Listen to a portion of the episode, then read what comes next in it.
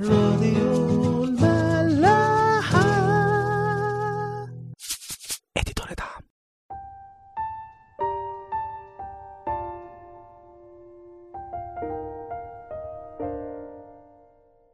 أهلا بيكم في حلقة جديدة من برنامج عيش وملح.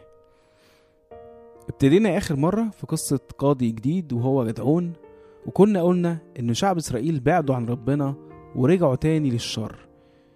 فربنا سابهم في إيدين المديانيين سبع سنين. وكانوا المديانيين دول زي بدو كده وكانت أعدادهم كتيرة قوي وكمان كانوا بيجيبوا معاهم العمالقة وناس تانية اسمهم بني المشرق وبيجوا بقى بجمالهم ومواشيهم ينهبوا كل المحاصيل اللي بيزرعوها شعب إسرائيل لدرجة إن هم سكنوا في الكهوف والمغارات والحصون عشان يحتموا فيها. بس برضو أول ما بيصرخ شعب إسرائيل لربنا ربنا على طول بيرد عليهم وبيبعت ملاك لواحد اسمه جدعون ابن يؤاش الأبي عزري. وبنكتشف بعد كده إنه ده ما كانش ملاك عادي لأ ده ربنا بنفسه يعني كان ظهور من ضمن ظهورات المسيح للبشر قبل التجسد وميلاده من العذراء ربنا بقى بيقول لجدعون إن هو اللي هيخلص شعب إسرائيل. وكان جدعون عنده صغر نفس جامد قوي عشان هو أصغر واحد في بيت أبوه وبيت أبوه أصغر بيت في أصغر سبط في شعب إسرائيل. بس ربنا طبعا ما كانش شايف كل ده. كان شايف بس إيمانه بيه لدرجة إنه كان بيقول له يا جبار البأس. وزي ما قلنا برضو جدعون بيكتشف إنه ده ربنا فعلا وبيبني في المكان ده مسبح لربنا وبيسميه يهوى شالوم. نكمل مع بعض. في نفس الليلة اللي جدعون شاف فيها ربنا بيكلمه ربنا تاني وبيقول له إيه؟ فالإصحاح السادس من سفر القضاء آيات 25 و 26 ربنا بيقول له خذ ثور البقر الذي لأبيك وثورا ثانيا ابن سبع سنين واهدم مذبح البعل الذي لأبيك واقطع السارية التي عنده وابني مذبحا للرب إلهك على رأس هذا الحصن بترتيب وخذ الثور الثاني واصعد محرقة على حطب السارية التي تقطعها. الظاهر إن أبو جدعون كان اتأثر بعبادات الكنعانيين زيه زي ناس كتير قوي من شعب إسرائيل وبقى بيسجد للإله بتاعهم البعل. وكمان كان عنده مسبح بتاعه خصوصي يعني. يعني مش بس وقع في الشر ده مع ناس تانية إنما زي ما تقولوا كده فتح فرع مخصوص عنده. فربنا طلب من جدعون إنه يهدم المسبح اللي أبوه بناه ده. ويبني واحد بداله وياخد الطور اللي أبوه غالبا كان هيقدمه ذبيحة للبعل ويقدم طور تاني مكانه لربنا.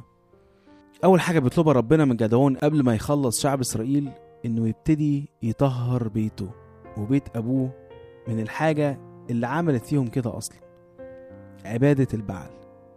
ربنا آه بيحبنا مهما عملنا ربنا آه بيقبلنا في الوقت اللي نقرر إن إحنا نرجع له فيه. إنما عشان نبتدي نخدمه ويعمل فينا لازم نبقى جاهزين إننا نطهر نفسنا ونسيبه يعمل فينا إحنا الأول قبل ما يعمل فينا للناس التانية إنه ينور فينا إحنا الأول قبل ما ننور للناس. وإلا هنكون زي المرائين ومحدش هيصدقنا ولا هيمشي ورانا. فهل إحنا جاهزين فعلا إننا نهدم كل المذابح بتاعة الآلهة الغريبة اللي في حياتنا أو في بيوتنا؟ هل إحنا جاهزين نمحي أي مصدر للشر بقاله سنين فصلنا عن ربنا؟ ومدخل الشيطان عشان يفضل يذل فينا ويحصد أي خير في حياتنا زي المديانين ما كانوا عاملين في شعب إسرائيل كده؟ أما عن جدعون فعلى طول راح وعمل اللي ربنا طلبه بس زي ما إحنا شفنا جدعون كان لسه عنده مشكلة إنه حاسس بصغر نفس ومش عايز يخش في أي مواجهات مع العدو قبل ما ياخد إشارة واضحة من ربنا. فهو سمع كلام ربنا فعلا بس راح عمله بالليل. وصحيوا أهل المدينة تاني يوم ولقوا مسبح الإله بتاعهم البعل مهدوم. والسارية اللي كانت جنب المسبح متكسرة. السارية دي وجمعها سواري هنشوفها كتير قوي بعد كده وهي من علامات العبادات الوثنية. وكانت حاجة زي عمود كده عليه علامات معينة يعني بتدل إنه ده مكان لعبادة الوثن ده. فالمهم الناس بتسأل مين اللي عمل كده؟ وبيعرفوا إنه اللي عمل كده جدعون ابن يؤاش وبيروحوا أهل المدينة ليؤاش أبو جدعون وبيقولوا له خرج لنا ابنك بقى عشان هنقتله بسبب اللي هو عمله. فيؤاش أبوه واللي كان هو صاحب المسبح ده أصلا فجأة بيفوق وبيبتدي إنه يدافع عن ابنه. وربنا كمان بيديله حكمة ساعتها فبيقول لهم أنتوا رايحين تدافعوا عن البعل؟ لو هو إله فعلا هو هيدافع عن نفسه.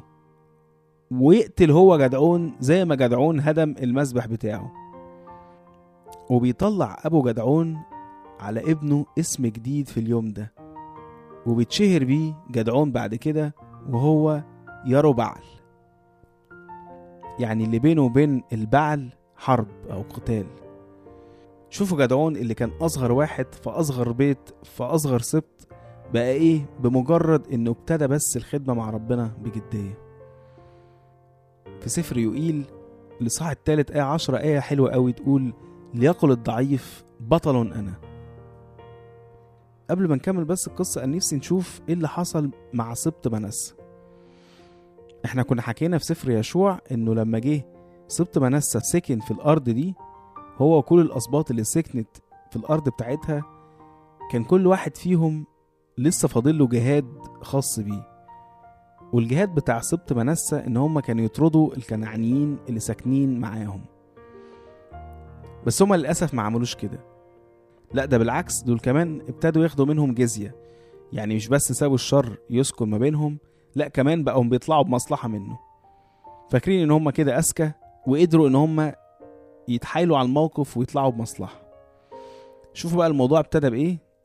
سابوا الكنعانيين ما بينهم وبياخدوا منهم جزية وبعدين واحدة واحدة ابتدوا يتأثروا بعباداتهم وبعدين ابتدوا يبنوا مذابح زيهم. وبعد كده الكنعانيين اللي كانوا بيتاخد منهم جزية اتقلبوا عليهم. أول بس ما شعب إسرائيل حبوا يطهروا المدينة بتاعتهم من عبادة الأوثان. ومش بس كده لأ كمان كانوا عايزين يقتلوا جدعون. والموضوع ما بيقفش هنا. في عدد 33 بيقول لنا انه المديانين جم وجابوا معاهم العمالقة وبني المشرق واتجمعوا في وادي اسمه يزرعيل عشان يحاربوا شعب إسرائيل. غالبا عرفوا من الكنعانيين إنه فيه تمرد حاصل على البعل وخافوا الموضوع ده ينتشر فجم يدوا درس للمدينة دي. ده غير طبعا إنه كان في وقت الحصاد زي ما كنا شايفين إنه جدعون كان بيطحن القمح فبالمرة كمان هياخدوا المحاصيل بتاعتهم. بس قصاد العدد المهول ده من الأعداء مفيش حاجة تقف قدام روح ربنا. هنلاقي في عدد 34 يقول لنا ولبس روح الرب جدعون فضرب بالبوق فاجتمع أبي عزر وراءه. جدعون اللي كان خايف وبيطحن القمح في السر بقى يربعل يعني اللي بيحارب البعل. وبيحل عليه روح ربنا وبيضرب بالبوق عشان يقود الشعب للحرب ضد العدو.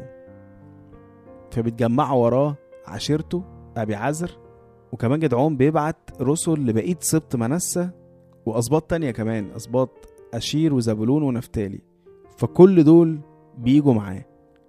شوفوا إزاي في ناس كتير بنبقى فاكرينهم نايمين وفي الطراوة إنما بس حد يشجعهم تلاقيهم جم من كل حتة. فأوعى تفقد الأمل في روح ربنا وفي عمله لأنه زي النار ممكن تولع في نفوس كتير لمجرد إنها مستنية أو مستعدة ليه. هنلاقي في أعمال الرسل الإصحاح التاني قصة حلول الروح القدس على التلاميذ يوم الخمسين وبيقول لنا في العدد الثالث إنه ظهر لهم في صورة ألسنة نار.